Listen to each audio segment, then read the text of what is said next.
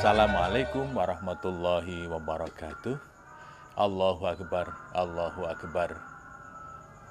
La ilaha illallah wallahu akbar, Allahu Akbar walillahil hamd. Kema takbir berkumandang menggetarkan hati karena takbir dikumandangkan di tengah-tengah pandemi. Alhamdulillah kita masih diberi sehat dan bisa melaksanakan kewajiban Aidul Adha pada tahun ini, meskipun dalam suasana yang sangat spesial. Kita sholat Aidul Adha dengan tetap menjaga protokol kesehatan. Tapi bagaimanapun, ibadah kurban harus kita laksanakan. Kurban berarti dekat. Maka dalam Idul Kurban ini kita hendaknya semakin mendekatkan diri kepada Allah Subhanahu wa taala. Seperti yang dicontohkan kedekatan Nabi Ibrahim kepada Allah Subhanahu wa taala. Karena kurban adalah juga ekspresi dari ketaatan. Betapa Nabi Ibrahim yang telah sekian lama menunggu hadirnya keturunan, setelah pada akhirnya diberi, Nabi Ismail sudah mulai beranjak remaja, datang perintah kurban.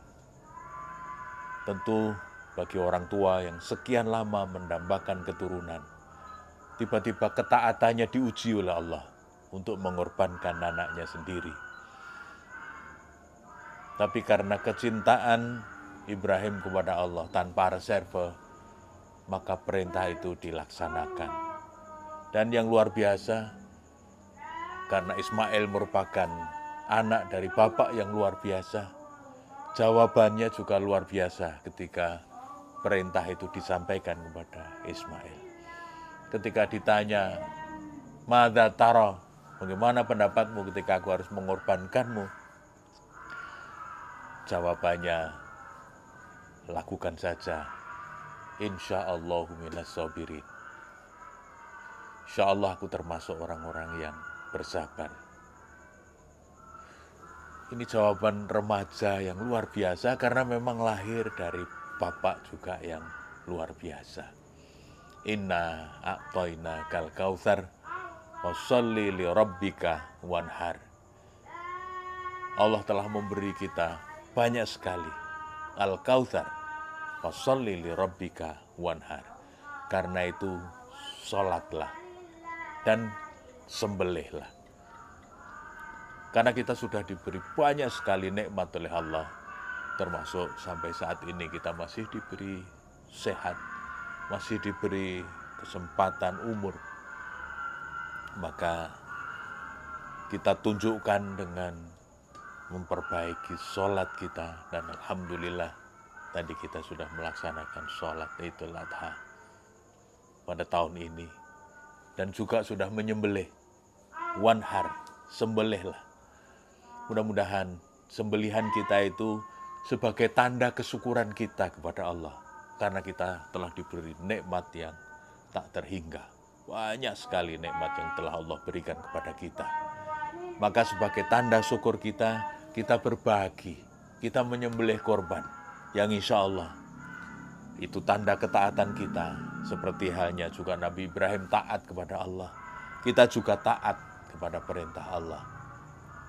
Dan kemudian dagingnya kita bagi. Allah menerima ketaatan kita, tapi dagingnya kita bagi kepada fakir miskin, mereka yang memerlukan.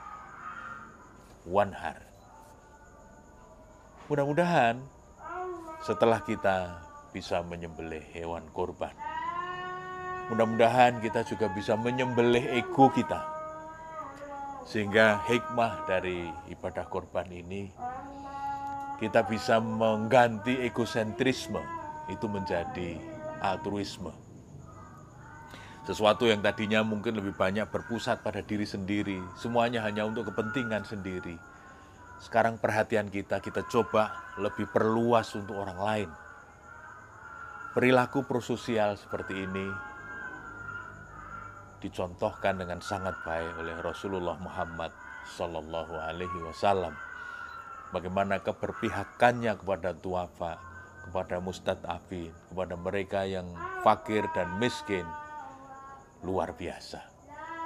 Ada tiga hal yang bisa kita lakukan untuk mewujudkan perilaku prososial itu. Yang pertama adalah helping, yang kedua adalah sharing, dan yang ketiga adalah comforting. Helping adalah kesediaan untuk menolong, untuk membantu siapapun yang memerlukan. Orang yang egois tentu tidak memikirkan orang lain. Tetapi orang yang altruis, dia akan dengan senang hati menolong meskipun tidak diminta. Karena ada orang yang baru mau menolong kalau diminta. Helping. Yang kedua adalah sharing. Kita bersedia untuk berbagi, mungkin berbagi rezeki, berbagi kesempatan. Mudah-mudahan ada sahabat-sahabat kita setelah dibagi bisa menikmati juga seperti kenikmatan yang telah Allah berikan kepada kita. Mudah-mudahan karena keberbagian kita itu, Allah kemudian melipat gandakan nikmat. La in syakartum la azidannakum. Kalau kita bersedia berbagi sebagai ekspresi kesyukuran kita, mudah-mudahan Allah akan menambah-nambah kenikmatan itu. Dan yang ketiga adalah comforting. Bentuknya bisa membantu menyenangkan hati orang lain. Maka Rasulullah pernah mengatakan, di antara Abdul A'mal itu adalah itqalus surur alal mu'min, yaitu membahagiakan orang lain. Nah, mudah-mudahan setelah kita melaksanakan ibadah kurban, kita bersedia untuk punya kepedulian. Pertama menolong, yang kedua berbagi, yang ketiga menyenangkan hati orang lain. Firman Allah dalam surat Ali Imran ayat 92, lan tanalul birra hatta tunfiqu mimma tuhibbun. Belum disebut dengan kebajikan yang sempurna itu sampai kita bersedia menginfakkan dari apa yang kita cintai. Kalau memberikan yang sudah tidak berguna, barangkali mudah.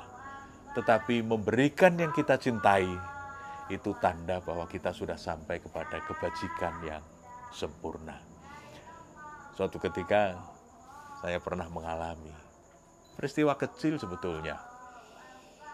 Ada anak teman yang datang ke rumah karena diterima bekerja dan memerlukan sepatu hitam.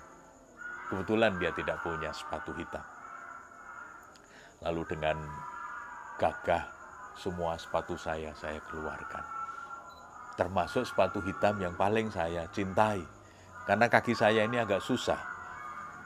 Bagi kaki gemuk, itu kalau beli sepatu jarang sekali bisa cocok.